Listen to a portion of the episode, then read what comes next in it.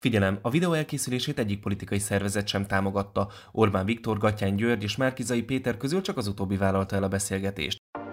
Egy kanapén extra Márkizai Péterrel.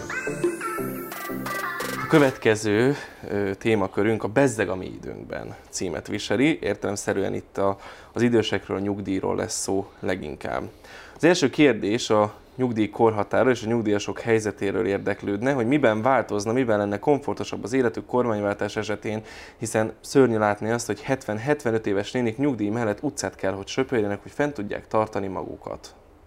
Hát először is a minimál nyugdíj összeg, ami jelenleg 28.500 forint, azt négy év alatt mi meg fogjuk duplázni, az elfogadhatatlan ugyanis. Nagyon régóta, édesanyja, bocsánat, hogy szabad, édesanyámnak emlékszem mindig arra a mondatára, hogy fiam, én 28.500 forintból élek, édesanyám már sok-sok éve nem ér, és a 28.500 az annyira az fejembe éget, hát renget, nem tudom, 10, nem tudom hány éve, 28.500 Tehát ugyanúgy, forint. igen, igen, 12 éve biztosan, ugyanúgy, ahogy az otthonápolási díjat, ahogy a jövedelempótló támogatást, amit csak 22 ezer azt hiszem 500 forint az is, de ahogy a gyest például, vagy a családi pótlékot nem emelte a Fidesz egy fillérrel sem 12 év alatt, mi ezeket a következő négy évben meg fogjuk duplázni. Tehát a nyugdíjasoknál is a legszegényebbet, az, ami abszolút, tehát abból nem lehet megélni, az teljesen elfogadhatatlan. Azt a szintet mindenképpen meg kell emelni. Természetesen mi továbbra is tiszteletben tartjuk azt, hogy ez egy biztosítási alapú nyugdíj is, tehát a második láb az egy biztosítás, és nem szociális szempont, tehát aki többet fizetett be, hosszabb ideig dolgozott, azok többet kapjanak, ez természetes. De a legelesettebbek, legszegényebbeknek az éhezését meg kell akadályozni, az ellehetetlenítést meg kell akadályozni. Ez talán a legfontosabb szempont, hogy legalább az éhezést, legalább azt a nyomort megszüntetni, ami még mindig van, mert 12 éve nem változtak ezek az összegek. Engem a nők 40 évnyi munkaviszonya utáni nyugdíj lehetősége érdekelne. Mi a terve ezzel? Szerintem rengeteg nő tart attól, aki a korhatár közelében jár, hogy egy kormányváltással esetleg ez eltörlődne, vagy megváltozna. Hát a nők 40 nem csak, hogy megmarad, hanem mi, ha úgy tetszik, a férfiak 40-et is bevezetjük. Persze nem ebben a formában, hanem a rugalmas nyugdíjba vonulás lehetősége benne van a közös programunkban, ami azt jelenti, hogy ha valaki nem az öregkori határ, nyugdíjkorhatár idejében megy el nyugdíjba, hamarabb is elmehet, akkor kevesebb nyugdíjat fog kapni, vagy tovább is dolgozhat, és akkor több nyugdíjat fog kapni. Tehát ez a rugalmas nyugdíjba vonulás, tehát igen, a férfiak is akár elmehetnek 40 év munka után nyugdíjba. A jelenlegi helyzetre való tekintettel az ellenzék programja inkább tűnik egy szép lufinak, mint sem valóban megteremthető és négy év alatt létrehozható célnak. Eddig ez egy állítás, most jön a kérdés. A rendőröknek hogyan hozzák vissza a korai nyugdíjat, amikor így sincs rendőr?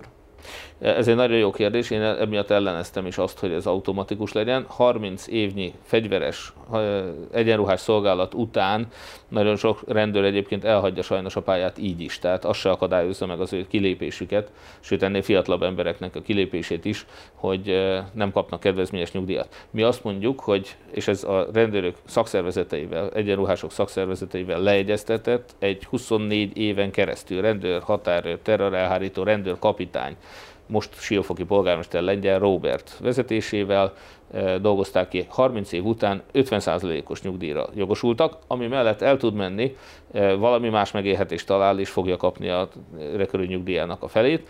Tehát ezt a lehetőséget dolgozták ki közösen a rendőrszakszervezetekkel.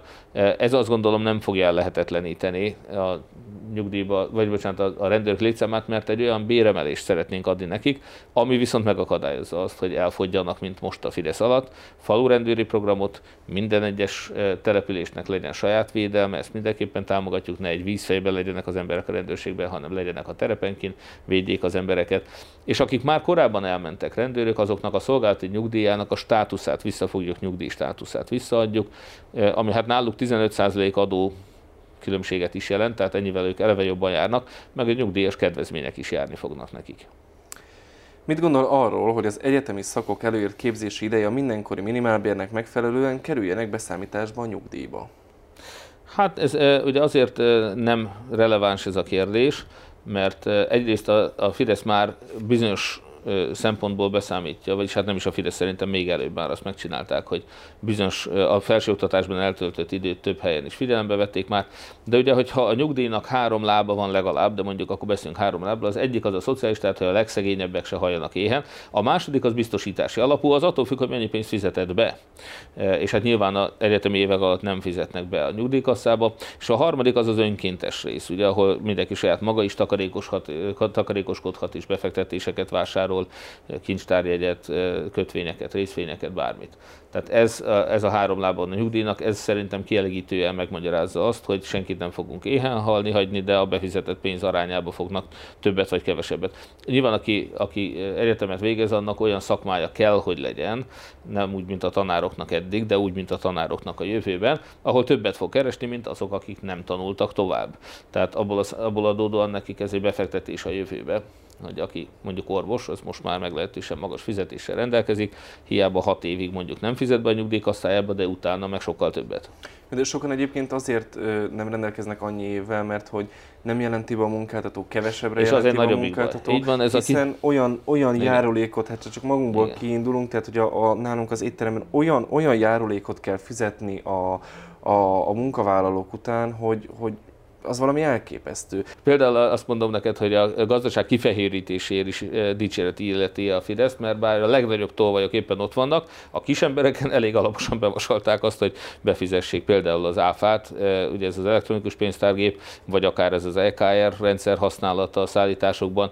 Tehát ők azért tettek komolyabb lépéseket is arra, hogy az áll, éppen néhány gazember által nagyüzemileg üzött áfa csalás, ami miatt például az amerikaiak annak idején kizártak mint egy fél tucat fideszes magánszemélyt, illetve hát állami alkalmazottat, hivatalnokot, stb.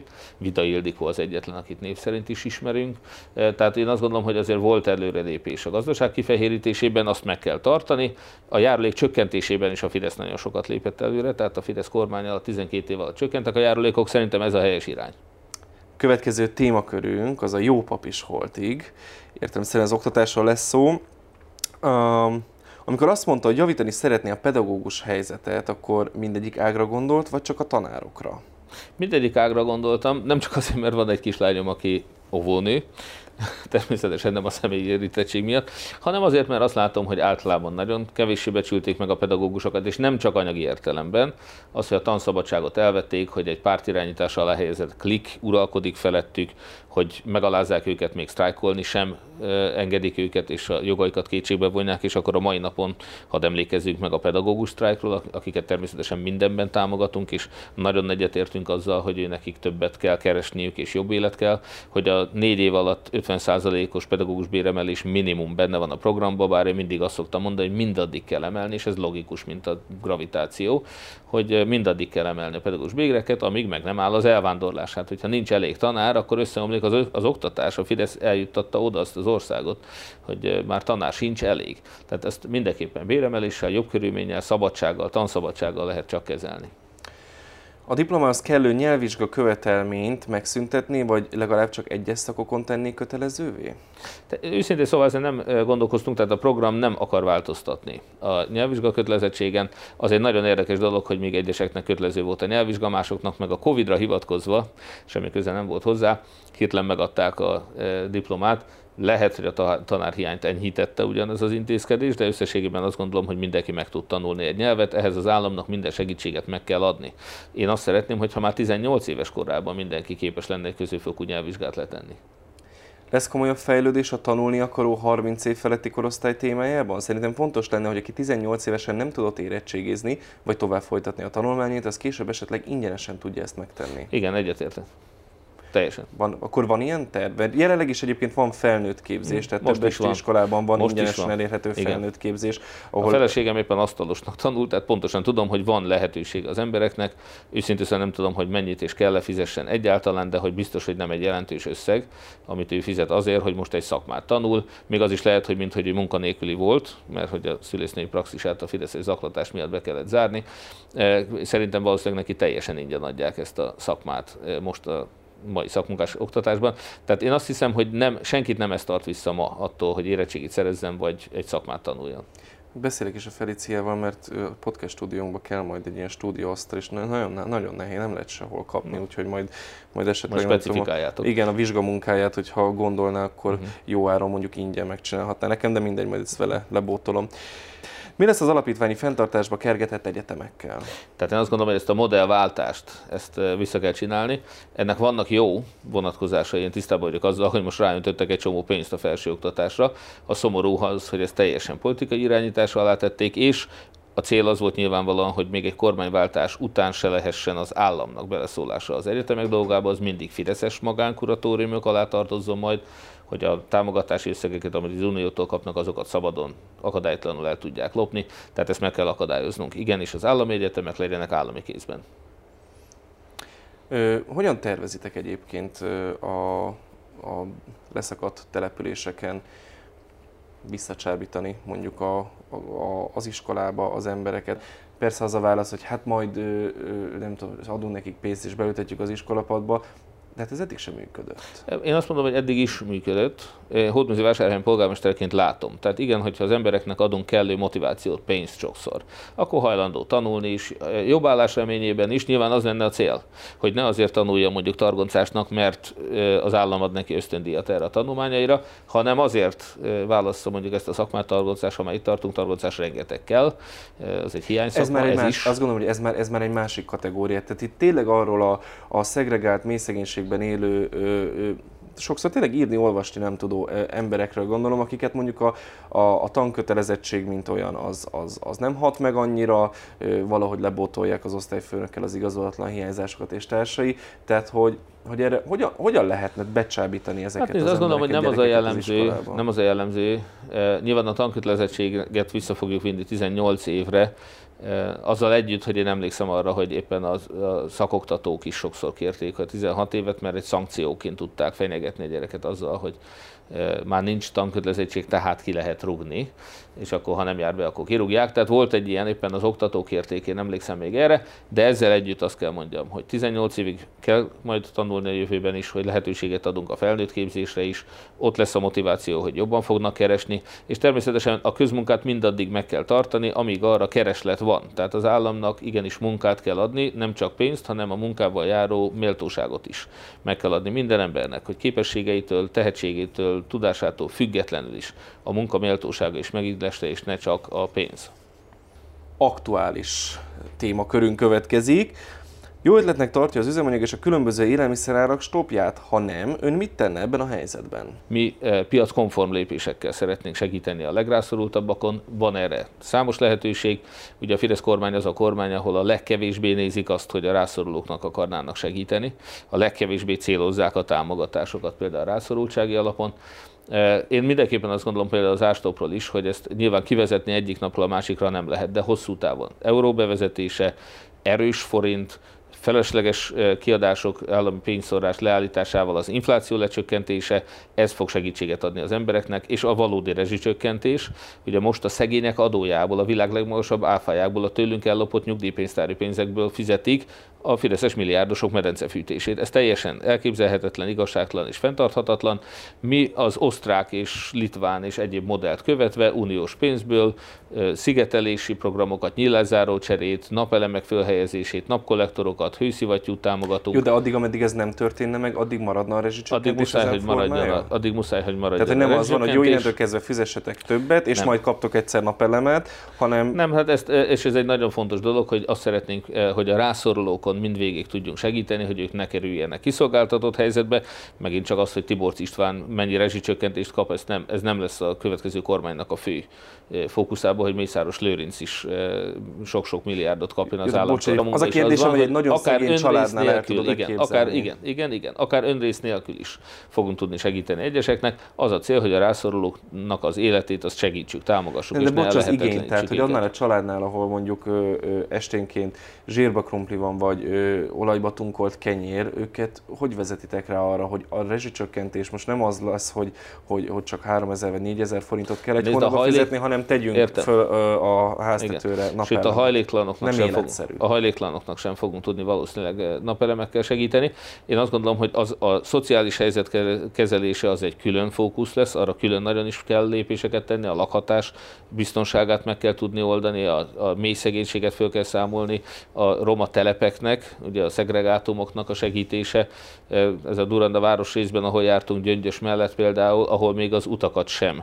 Szigeteltelik, nincs csapadékvízelvezetés, nincs szennyvízi hálózat adott esetben, tehát nagyon súlyos hiányosságok vannak még, miközben az Unió rengeteg pénzt adott Magyarországnak, például az ilyen telepek fejlesztésére is. Tehát az egy szociális, külön szociális kérdés, és a másik azt gondolom a rezsicsökkentésnek a megtartása, ahol szociális szempontok sokkal érvényesebbek kell, hogy legyenek, de a, a fenntarthatóság, a zöld megoldások is. Az oroszoktól függünk mind energetikai, mind gazdasági szempontból. Ha ennyire ellenem egy Putyinnak, az mit eredményezhet? Hát először is azt tudni kell, hogy akik szembe mentek Putyinnal, most még Orbán Viktor is, hiszen ő megszavazta az uniós szankciókat, például a németek. A németek mindig üzleteltek Putyinnal, és ettől mindig kritizálták azt a gyakorlatot, amit ő a saját állampolgárai ellen folytat. Nyilvánvalóan a, nekünk nem kell. Orbán Viktor szavait egyébként tudnám idézni. Orbán Viktor harcosan Putyin ellenes volt még 2009 előtt. Tehát nem kétséges, hogy az orosz gáz az annak ellenére érkezik Európába, hogy Európa kritizálja, sőt szankcionálja Putyint, hogy sem Putyin nem zárja el a gázcsapot, sem az Európai Unió nem zárja. Putyinnak kell a pénz, Európának kell a gáz. Tehát ezen nem fogunk tudni változtatni. Hosszú távon persze itt is a energiahatékonyság, energiatakarékosság és a diversifikált, tehát sok lábra állt energiabeszerzés politikája a jövő Európában, meg a közös európai energiapolitika. Ezzel lehet a kitettségünket csökkenteni. Putyin nem tud más csinálni a gázzal, mi nem tudunk máshonnan beszerezni gázt, egymásra vagyunk utalva.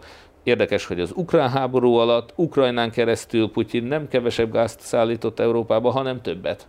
Tehát, hogy annyira nem zárták el a gázt. Ez is csak egy fideszes riogatás.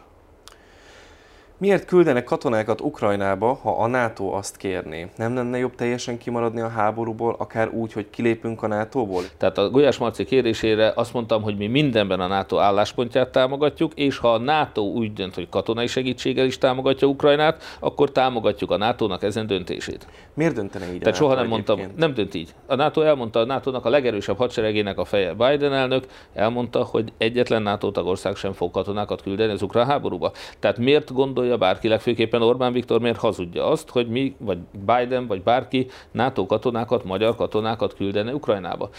Amikor a piacon egy, e, egyébként a Fidesz korrupciója miatt Fideszre soha nem szavazó asszony is ide fog szavazni, de attól fél, hogy az ő nem is kiképzett gyermekeit soha nem voltak. A Fidesz álmodik a sorkatonáságról, e, mi nem vagyunk e, még ennek a pártján sem, ehhez képest az az, az, az asszony, akinek a gyermekei nem is katonák, tehát nem a hivatásos katonaságban vannak. Nem csenek kiképzésre, soha nem voltak sorkatonák. És a Fidesz propagandájának megfelelően még ő is attól aggódik, hogy bárki az ő gyerekét elküldeni Ukrajnába harcolni. Hát mondom, eszement, aljas hazugságok, ezek rágalmak, ezek, és borzasztó, hogy már megint egy hazugságkampányal akar a Fidesz választást nyerni, miközben katonai segítségről, mint az előbb megbeszéltük, csak Orbán Viktor egyeztetett Boris Johnsonnal, amit később módosítottak, és most már nem tudni, hogy mire egyeztetett. Én ezt értem, de Or... hogy, hogy merül fel egyáltalán az, Sehogy. hogy a NATO, nem, nem az, az, az, az, a NATO hogy a NATO nem... segítséget, katonai segítséget nyújtana egy olyan országnak, ami nem NATO tag, illetve, hogy ő Nyújt. ezt kérné, de Orbán hogy, Viktor is hogy, de ezt tőlünk kérné, úgyhogy ugye tehát ez nincs nincsen benne a mi megállapodásunkban. Tehát nem, nem is kértek köt... ilyet Magyarországtól, nem kértek ilyet, de Orbán Viktor Akkor nem lett volna bölcsebb azt válaszolni, hogy a NATO nem kérhet tőlünk ilyet? De biztos bölcsebb lett volna, de nem azt mondtam, én azt mondtam, és ezzel együtt. Lehet, hogy azt kellett volna mondjam, hogy kedves Marci, erre a kérdésre így és így válaszolok, mert különben a Fidesz propaganda azt fogja hazudni, hogy. Nem ezt mondtam, azt mondtam, hogy mi mindenben a NATO álláspontját támogatjuk. Pont olyan dolgot, amit a NATO nem mondhat, természetesen nem is fogunk tudni támogatni, hiszen még egyszer mondom, például a katonákat a NATO nem akar küldeni Ukrajnába. Katonai segítséget, amiről mi beszéltünk, katonákról nem. Katonai segítségről beszéltünk, katonai segítséget küld a NATO most is. Az Európai Uniós NATO tagállamok azok igenis küldenek Németország is egyébként, amely talán soha nem avatkozott be még ilyen szinten semmilyen konfliktusba. A németek is küldenek fegyvereket. Orbán Viktor megszavazta azt, hogy az Unió fegyvereket szállítson Ukrajnának, és közben minket vádol ezzel. Tehát tehát ez végtelen fölháborító hazugság. Soha föl sem merült, hogy katonák, pláne nem is katonák, hanem férfiak, vagy bárki menjen Magyarországról Ukrajnába harcolni. Tehát mondom, ez egy végtelen hazugság. Engem teljesen fölháborít. Hát a kontextusából kerül, de az az egészen elképesztő, hogy végig, tehát hogy most nem az volt, mint amit szokott csinálni a megafonot, csak levágta a mondatot, és csak a végét de. rakott be egy igent, hanem még az egész, hanem ott hagyta az egész kérdést, és ennek ellenére is meghallgatják az emberek, és ja, azt bocsánat, mondják, igen, hogy igazad van. Tehát, hát, az, Péter katonákat küldeni. Miközben azt mondtam, hogy mi támogatjuk a nato hogy akár katonai segítséget, nem katonákat küldve, katonai segítség, ami például a fegyverszállítás lehet, és van. Orbán Viktor megszavazta a katonai segítséget, a fegyverszállítást. Egészen elképesztő. Hogy már egyébként már törnik se kell maguknak azon, hogy, hogy hazudjanak, vagy hogy úgy vágjanak meg egy videót, mert igazából elég előtte elmondani, mit kell erről gondolni. Az agymosás így működik. Az agymosás az, hogy ha elégszer elmondanak valamit, akkor az emberek elkezdenek félni tőle, de hiszen a tévében mondták, de hiszen Orbán Viktor mondta, igen, hát pont ezért ne higgyék el, mert Orbán Viktor mondta, meg Orbán tévéje hazudja. A háború miatt Magyarországra menekülő Ukrajnában élő magyarok hogyan fognak szavazni véleménye szerint? Az ő szavazatuk elképzelhető, hogy a jelenlegi helyzet miatt az ellenzékre kerül majd? Hát ezt nyilván nagyon nehéz fölmérni. A kárpátaljai és általában a kárpát-medencei határon túli magyarság tudjuk, hogy 90% fölött támogatta a Fideszt az eddigi választásokon. Mi azt reméljük, hogy ez most egy kisebb százalék lesz, de ezzel együtt tisztában vagyunk velük, hogy a, vele, hogy a többségük rendkívül hálás Orbán Viktornak, hogy a 2014-es meghiúsult népszavazás után, 2010 után ő megadta nekik az állampolgárságot, tehát mi tisztában vagyunk vele, hogy az az Orbán Viktor, aki korábban ellene volt a határon túli magyarok állampolgárságának és szavazati jogának, mert amikor még nem rászavaztak volna, akkor ő is akarta megengedni nekik, hogy szavazhassanak. Orbán Viktor csak azért vezette be 2010 után ezt, mert ahogy Kövér László ezt elmagyarázta, ezzel terveztek örökké hatalma maradni. Mi vagyunk az első, olyan politikai, komoly politikai erő Magyarországon, amely annak ellenére puszta szeretetből, hazafiságból, magyarság iránti elkötelezettségből támogatjuk a határon túli magyaroknak az állampolgárságát, sőt a szavazati jogát is, hogy tudjuk, hogy nem ránk szavaznak többségébe. Ez a tiszta elkötelezett hazaszeretet, és nem az, hogyha valaki matematikailag kiszámolja, hogy neki ez jó vagy rossz, és akkor támogatja, ha neki jó kapnának támogatást, mint jelenleg a külhoni magyarok, pláne Igen. a Kárpátalján maradtak? Igen, természetesen kapnának. Mi azt szeretnénk, hogy ők igenis őrizzék meg a magyarságukat, ápoljuk a magyar emlékeket határon túl Magyarságon. Tehát az, hogy magyar, magyarság szétszórva él a Kárpát-medencében, az senkit nem jogosít fel arra, hogy különbséget tegyen magyar-magyar között, az alapján pusztán, hogy éppenséggel e, hol ápolja a magyarságát, hol e, gondoz magyar műemlékeket. Tehát ezt mi igenis fontosnak tartjuk a magyarság megmaradása szempontjából szempontból. Az a különbség, hogy ha Csíkszeredán kórházra kérnek támogatást, akkor mi arra fogjuk adni, és nem stadionra, mint Orbán és mi akkor is támogatni fogjuk őket, ha Putyin nem engedi. Lásd úzvölgyi katonasírok, lásd a székely autonómia, lásd a kárpátaljai magyarságnak a gázszállítás, amiket Orbán leállított.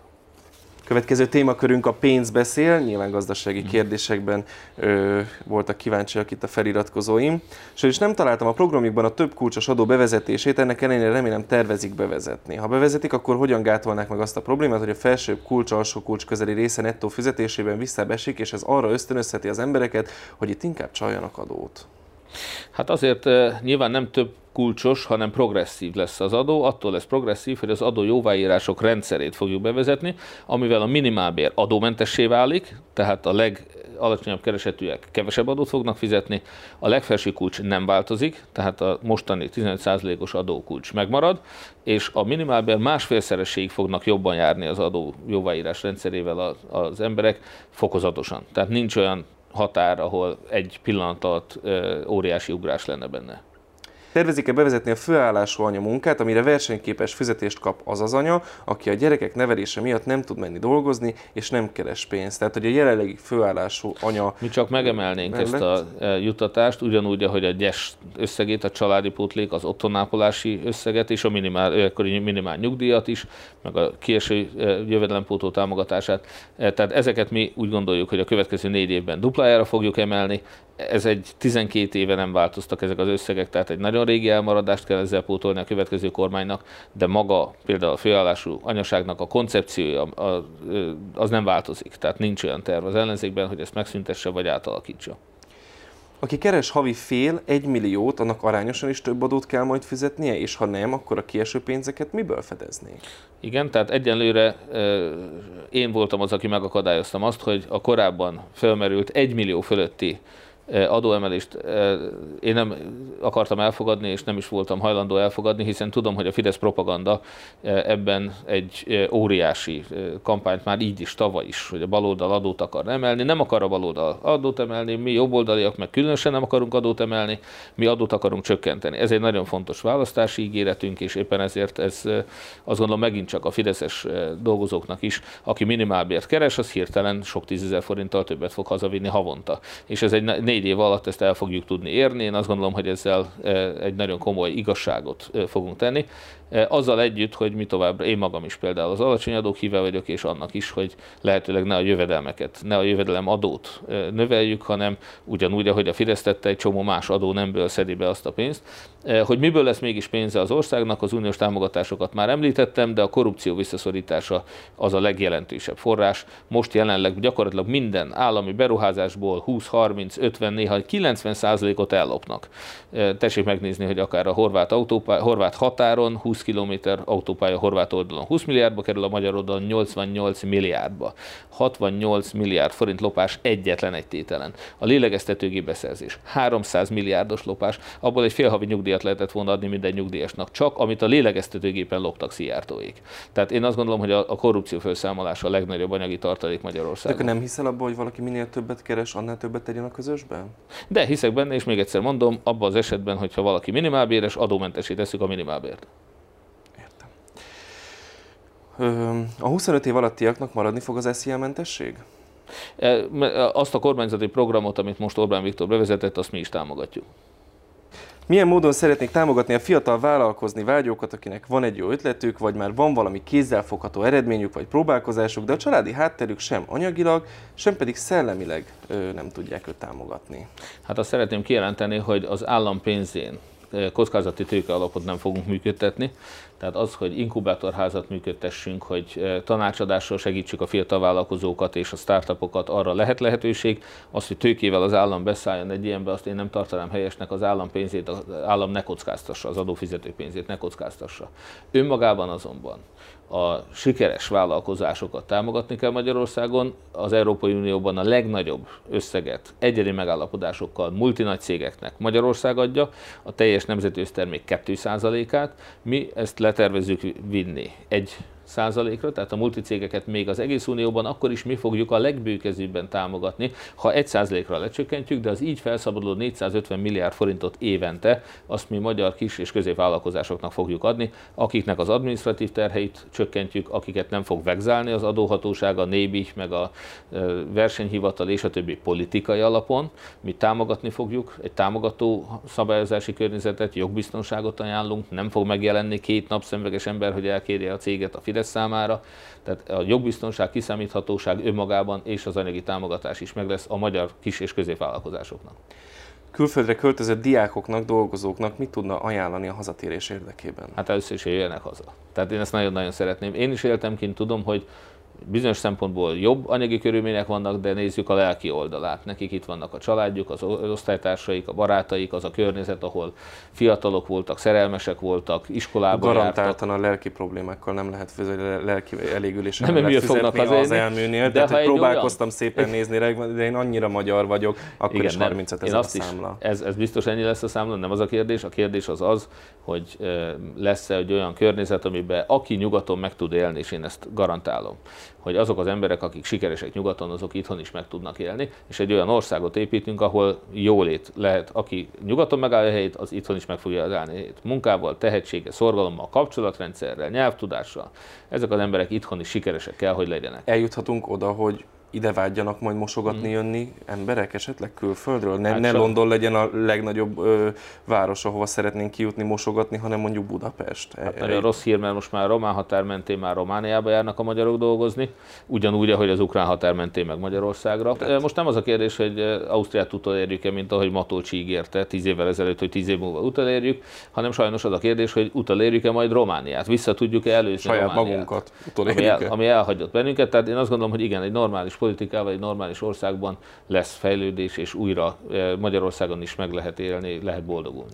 Képviselői fizetések miként fognak változni egy kormányváltás esetén? De a Fidesz erre egy szabályt alkotott, tehát mindaddig az, ez a szabály, ameddig marad, és gyanítom, hogy ez a jelenlegi igen kedvező fizetéseket valószínűleg a következő parlamentnek a képviselői sem fogják visszautasítani, de ezzel együtt azt gondolom, hogy erre egy szabály van, hogy hogyan változnak. Nagyon érdekes, hogy például a polgármesteri fizetéseket viszont nagyon sok év után most először emelte meg a Fidesz.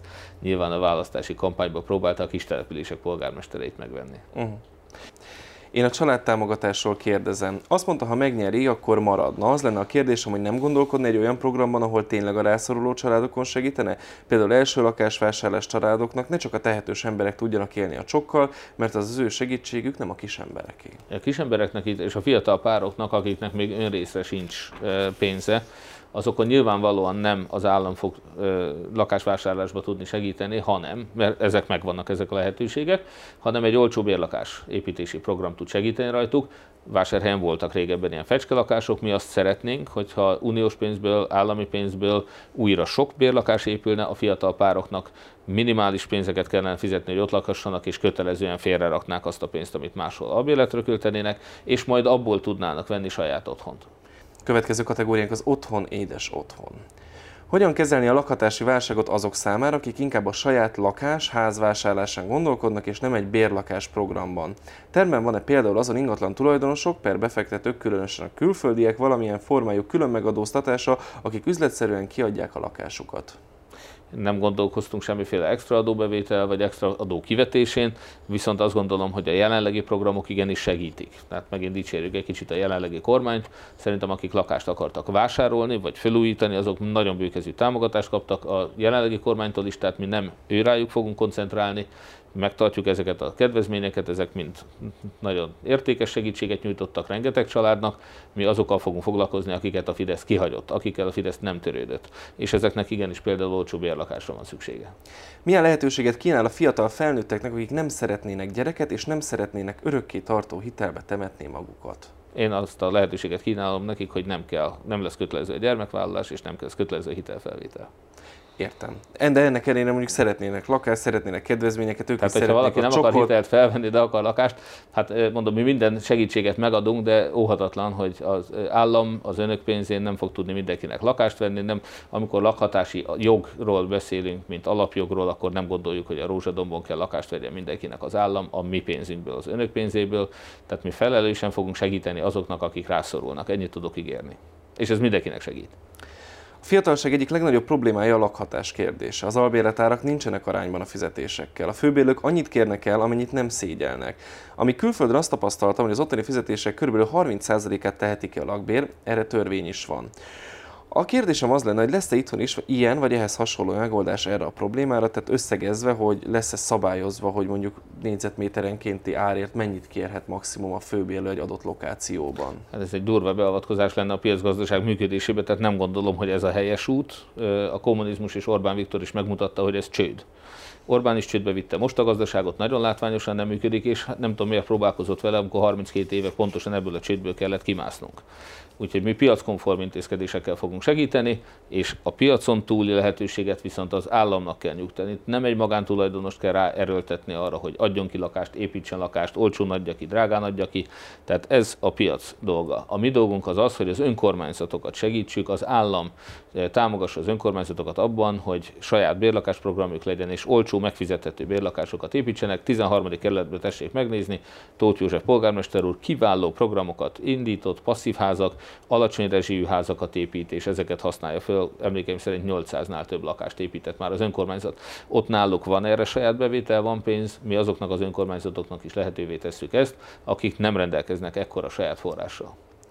Ez is kapcsolódik a következő kérdés, mint az önkormányzati bérlakásokhoz, hogy az önkormányzati lakások ügyét felülvizsgálnak, lehetséges, hogy egyszer tényleg azok kapják, akik valóban rászorulnak? Ez az önkormányzatok saját felelőssége. Egyébként nálunk például egy 10 fős lakásügyi tanácsadó testület dönt róla, azoknak adják, akik rászorulnak, akik megbecsülik, akik nem lopják el még a kájhákat is belőle, akik tisztességgel nevelik a gyermekeiket. 10 fő. Nem a polgármester dönt róla, nem az állam, nem egy miniszterelnök dönt róla, hanem tíz olyan ember, aki szociális munkásként vagy lakó képviselőként, vagy társasházi képviselőként, és mit tudom én, gyermekgondozóként, szociális munkásként. Itt vannak ismer. állami tulajdonban lévő ingatlanok is. Ezek főleg olyan... önkormányzati tulajdonú, és azt gondolom, hogy a lakhatás megoldása önkormányzati hatáskör. Nem kormányzati hatáskör, maradjon is önkormányzat.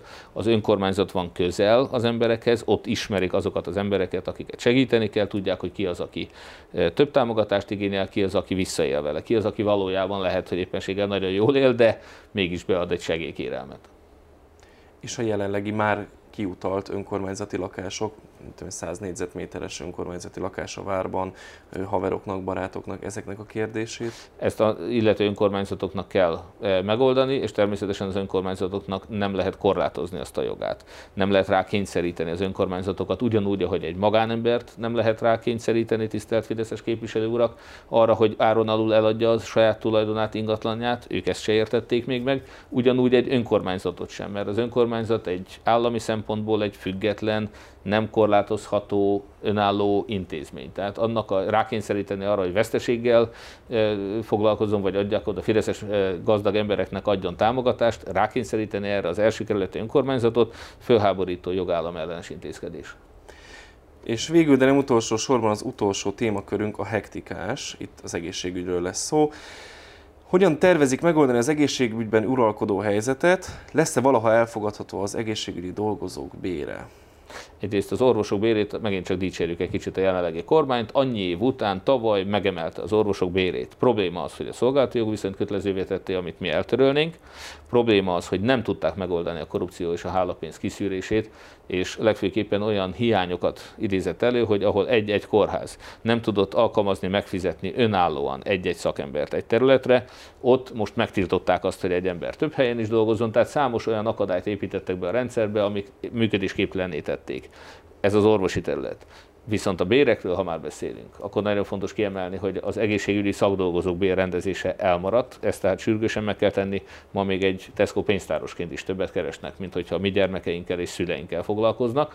Ezen kívül a GDP arányos egészségügyi kiadásokat 7%-ra szeretnénk és fogjuk fölvinni. Ez mintegy 1200 milliárd forint éves kiadástöbletet jelent, mi ezt 300 milliárdosából fogjuk négy év alatt eljutatni erre a szintre. Ebből a pénzből nem csak béreket fogunk rendezni, hanem korszerűbb felszerelést, valódi minőségbiztosítást, valódi beteg jogi képviseletet fogunk biztosítani. És ami nagyon fontos, hogy most Magyarországon rengetegen halnak meg a várólisták miatt, hogy nem csak kiürítette a kórházakat a Fidesz a Covid alatt, ugye ez is egy elég szokatlan intézkedés volt, nagyon sokan meghaltak emiatt. Ha, eh, nem csak, hogy tolvaj módon szerzett be lélegeztetőgépeket, ami miatt nálunk 85% meghalt, míg Ausztriából lélegeztetőgépekre kerültek 85%-a túlélte. Vakcinát olyat adtak be, ami nem volt alkalmas 60 év felettieknek, mert ebből tudtak többet lopni, hogy hány ember halála szárad. Szijjártó Péter, Orbán Viktor és a kormány lelkén, azáltal, hogy ők nem az emberek életét, hanem a saját zsebükét tartják fontosnak. E, mi a magánegészségügyi ellátást is államilag finanszírozottá fogjuk tenni akkor, hogyha várólistákat nem tudjuk máshogy csökkenteni, például 6 héten belül sem tudnak adni egy képalkotó vizsgálatot egy rákos betegnek, ha nem tudnak hat hónapon belül se adni egy fontos műtétre időpontot, és két évig, három évig vár valaki, és tolószékbe kényszerül egy protézis műtét elmaradása miatt, mi azt mondjuk, hogy ilyen esetekben az állam fizesse ki akár a magánegészségügyet is, és ne nyomorítsa meg, meg ölje meg az embereket. Erre érkezik kérdés, úgyhogy erről fogunk beszélni. Mit gondol az ártalom csökkentő termékekről, elektromos cigaretta például? Számíthatunk egy olyan egészségügyi programra, mely, mint Angliában, támogatja a dohányosokat, hogy áttérjenek egy kevésbé káros alternatívára. Minden támogatunk, ami például a dohányzás visszaszorítását fogja eredményezni. Ez egy nagyon helyes és egészségügyi program. Magyarországon a mi célunk az, hogy a következő évtizedben 5 évvel tovább éljenek a magyarok, mert most ennyivel rövid idejebb, rövidebb ideig élnek, mint az uniós átlag. Tehát nem csak a pénzünket, de az életünket is elvette az Orbán kormány. A Mohácsi látogatása során említette, hogy visszaszorítaná az abortuszok számát. A kérdésem az lenne, hogy ezen kijelentés során milyen eszközökre gondolt? Őszintén remélem, hogy nem a lengyel példát tartja követendőnek. Nem, én a, Magyarországon senki nem akarja megváltoztatni az abortusz szabályozását. Én azt mondtam Mohácson is, biztos figyelte akkor ezek szerint a tisztelt kérdező, hogy meggyőzés eszközével. Egyszerűen azt kell elmondani az embereknek, hogy az abortusz erkölcsileg nem elfogadható, mint születés szabályozási eszköz. Hogy valaki ne így próbálja megoldani azt, hogy ne essen teherbe, azt tessék másképpen megoldani, ez egy emberi élet, egy megfogant emberi élet, én azt kérem mindenkit, hogy ezt tartsa tiszteletben. A törvényszabályozásokat azonban nem tervezzük megváltoztatni. A kizárólag orvosi célú marihuána használatot ön támogatja-e, például elérhető és függőséget okozó, nem hosszú távon működő gyógyszerek helyett? Hát én azóta ezt elmondtam többször, a Fidesz szokott is háborogni rajta, pedig őket érinteni a legkedvezőbben. Hogyha eh, például az a Fideszes, Fidelitásos fiatalember, aki most eh, marihuana terjesztésért bukott le, de ez a Fidelitásban úgy láttam, hogy nem egyedi. Szóval azt akarom mondani, hogy dekriminalizálták több országban a világon, és én úgy láttam, hogy ebből nem lett probléma. Úgyhogy ha a Fidesz is támogatja és megszavazza, még egyszer mondom, ez az ő múltjukat illetően ez viszonylag normális, természetes lenne. Én nem leszek akadály annak, hogy Magyarország is elinduljon ezen az úton. Én mondom, nagyon ellene vagyok mindenféle kábítószernek, de az Egyesült Államokban, ahol a legszigorúbban tiltották ezt, mióta dekriminalizálták, azóta úgy látom, hogy a helyzet eh, nem romlott egyáltalán, sőt. Én a fizetős egészségügyről szeretnék kérdezni. Azt mondta, jobban működik az egészségügy azokban az országokban, ahol ez fizetős. Láthatjuk, hogy Amerikában egy családtag komoly vagy hosszú távú betegséget csődbe viszi az egész családot. Teljesen eladósodnak. Mivel sok kórházi kezelésem van, tartós beteg vagyok, nagyon fiatalon, nagyon megijeszt ez a kijelentés. Nagyon aggaszt, mi lesz az egészségügyel abban az esetben, ha a magánszektor lesz, és az alacsonyabb bérőek rokkantak nem férhetnek hozzá pont akinek a leginkább szüksége lenne rá. Érintőlegesen már beszéltél róla, hogy az róla. állam átvállalná, Megint de pontosan a kiragadott, lesz. a kiragadott részletek e, után arra kérek mindenkit, hogy nézzék meg a vágatlant is. Én azt mondtam, hogy Afrikában nem Magyarországon, nem Amerikában, Afrikában. Afrikában kísérleteztek többféle megoldással, és afrikai országokban azt tapasztalták, hogy amikor fizetősítették az egészségügyet, akkor működött, akkor rendben volt, akkor fejlődött, akkor az emberek éltek. Amikor ingyenes, akkor káosz volt, és meghaltak. Tehát ez egy afrikai tapasztalat. Én Magyarországnak természetesen, de akár az Egyesült Államokban is elmondhatjuk, hogy az Egyesült Államokban is óriási probléma az, hogy egy, ott egyedül a világon, a fejlett világban több biztosítós modell van, és az egy katasztrófa. Hogy mi egy állami biztosítóban hiszünk. Úgy, ahogy például Kanadában, ahol uh-huh. szintén éltem. Ott is egy állami biztosító van, és ott is az egészségügyet ez a biztosító fizeti mindenkinek. Ez tehát nem is kérdéses, hogy egy állami biztosító kell, hogy legyen. Valóságban a Fidesz már fizetősítette az egészségügyet, és van magánegészségügy is. De válasszuk ketté. Tehát most is minden házi orvos, minden gyermekházi orvos magán szolgáltató. Orbán Viktor rendszerében, a Fideszben van magán praxis. Ott van ezen kívül a kiválóan működő dialízis hálózat, a vesebetegeket gondozó hálózat, az egy magáncég, és kiválóan működik, megfizetik az orvosokat, mosolyognak a betegre, nincsenek várólisták, és teljesen ingyenes a betegeknek. Tehát az, hogy valami magáncég által van ellátva, jól, hatékonyan, gazdaságosan és mindenkinek a megelégedésére teljes egészében államinak finanszírozva, az egy nagyon is egy jó és követendő modell. Ami nagyon érdekes, hogy aki magánosítást tervez az egészségben, egészségügyben, az nem az ellenzék, hanem a Fidesz. Orbán Viktornak már van egy pénztárcája nyilván Mészáros Lőrinc, neki van olyan biztosítója cikk Pannonia, amely egészségbiztosításra készül. Tiborc István ingatlanjaiban akarnak egészségbiztosítókat fejleszteni, és a Rahim Kulop testvérektől, Csányi úron keresztül, a Fideszes élet Kóka Jánoson keresztül, most is a Fideszes eh, oligarcháknak, a Fideszhez köthető embereknek vannak magánegészségügyi szolgáltatói. Tehát mi azt látjuk, hogy amikor érdekes módon Orbán Pintér Sándor a belügyminiszterre bízta az egészségügyet. Pintér Sándor megrendelt egy tanulmányt az egészségügy magánosításáról, attól a Boston Consulting cégtől, aki Szlovákiában ezt már megtette. 277 millió forintért rendelte meg Pintér ezt a tanulmányt. Mi tudjuk, hogy a választások után a Fidesz az egészségügy magánosítására és fizetését tételére készül. Ez ugyanolyan, mint hogy látjuk, hogy mennyire szerelmesek a sorkatonaság ötletébe, és a többi. Az az aki folyamatosan katonákról beszél, meg katonákkal akarta a Covid-ot kezelni, meg, meg harcol 12 éve, az akar most a békeangyala lenni. Bennünket támad az a kormány, aki tízezrével hozza be évente a migránsokat azzal, hogy mi akarnánk migránsokat betelepíteni, és az egészségügynél is bennünket vádol az a kormány, amely előkészítette a, fizet, a fizetős egészségügyet és magánegészségügyet azzal, hogy mi ezt akarnánk csinálni.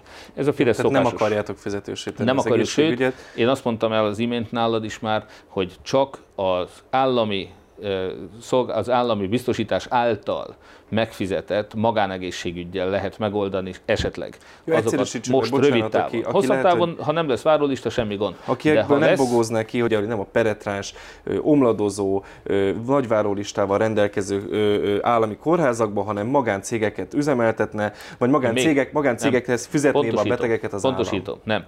Tehát először is mi megszüntetjük ezt a peretráns omladozó épületet és felújítjuk. Erre az Unió rengeteg pénzt adott is egyébként, ezekből már meg kellett ezt tenni, sajnos nem mindenütt készült el, ez tény. Tehát az állami egészségügyet kell olyan szintre fejleszteni, hogy az tökéletes legyen. De ha nincs, és amíg nincs, tehát mindaddig, amíg emberek halnak meg Magyarországon, Orbán Viktor Magyarországon emberek halnak meg és kényszerülnek tolókocsiba azért, mert nem kapnak egy képalkotó vizsgálatra, nem kapnak egy protézis műtétre időpontot, akkor igenis fizesse ki az állam akár a magánegészségügyet is. Igen, ez a, ez a feladat. Tehát akkor az van, hogy ha fizetős lenne, lehet fizetős az egészségügy, de azt az állam, állam fizeti.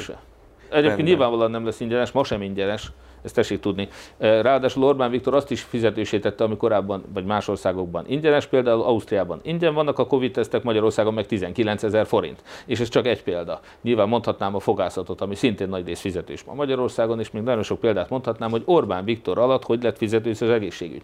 A szegény haldokló nagymamám 95 évesen a Gyulai kórházba, amikor bekerült, akkor lehetett választani az ingyenes elfekvő között, ahol nagyon-nagyon rossz körülmények között volt, és tényleg borzasztó volt látni, és utána, amikor napi 3000 forintot fizettünk egy ápolási osztályra, hogy átkerült ugyanabba a kórházba, akkor meg tökéletes ellátást kapott. Akkor kitette fizetősi az egészségügyet? De hát ezt mindenki tudja, aki Magyarországon él, hogy Orbán már is fizetősítette az egészségügyet. A mi feladatunk az, hogy ezeket ne az embereknek kelljen kifizetni, hanem a mi befizetett járulékainkból fizesse az állam, az egyetlen állami biztosító.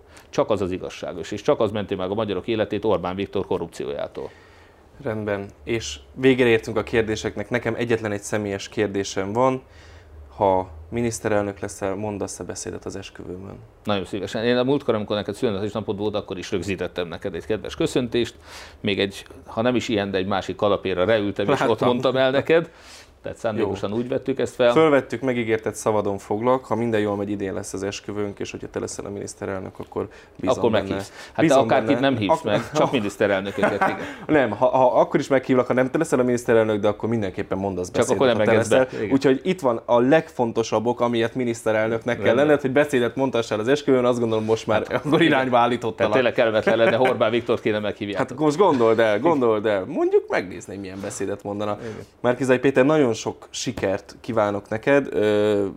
A nézőim számára nyilván nem titok, hogy, hogy az a cél, amit ti felállítottatok, az valamelyes az én célom is, és, és, és nyilván ebben támogatlak titeket.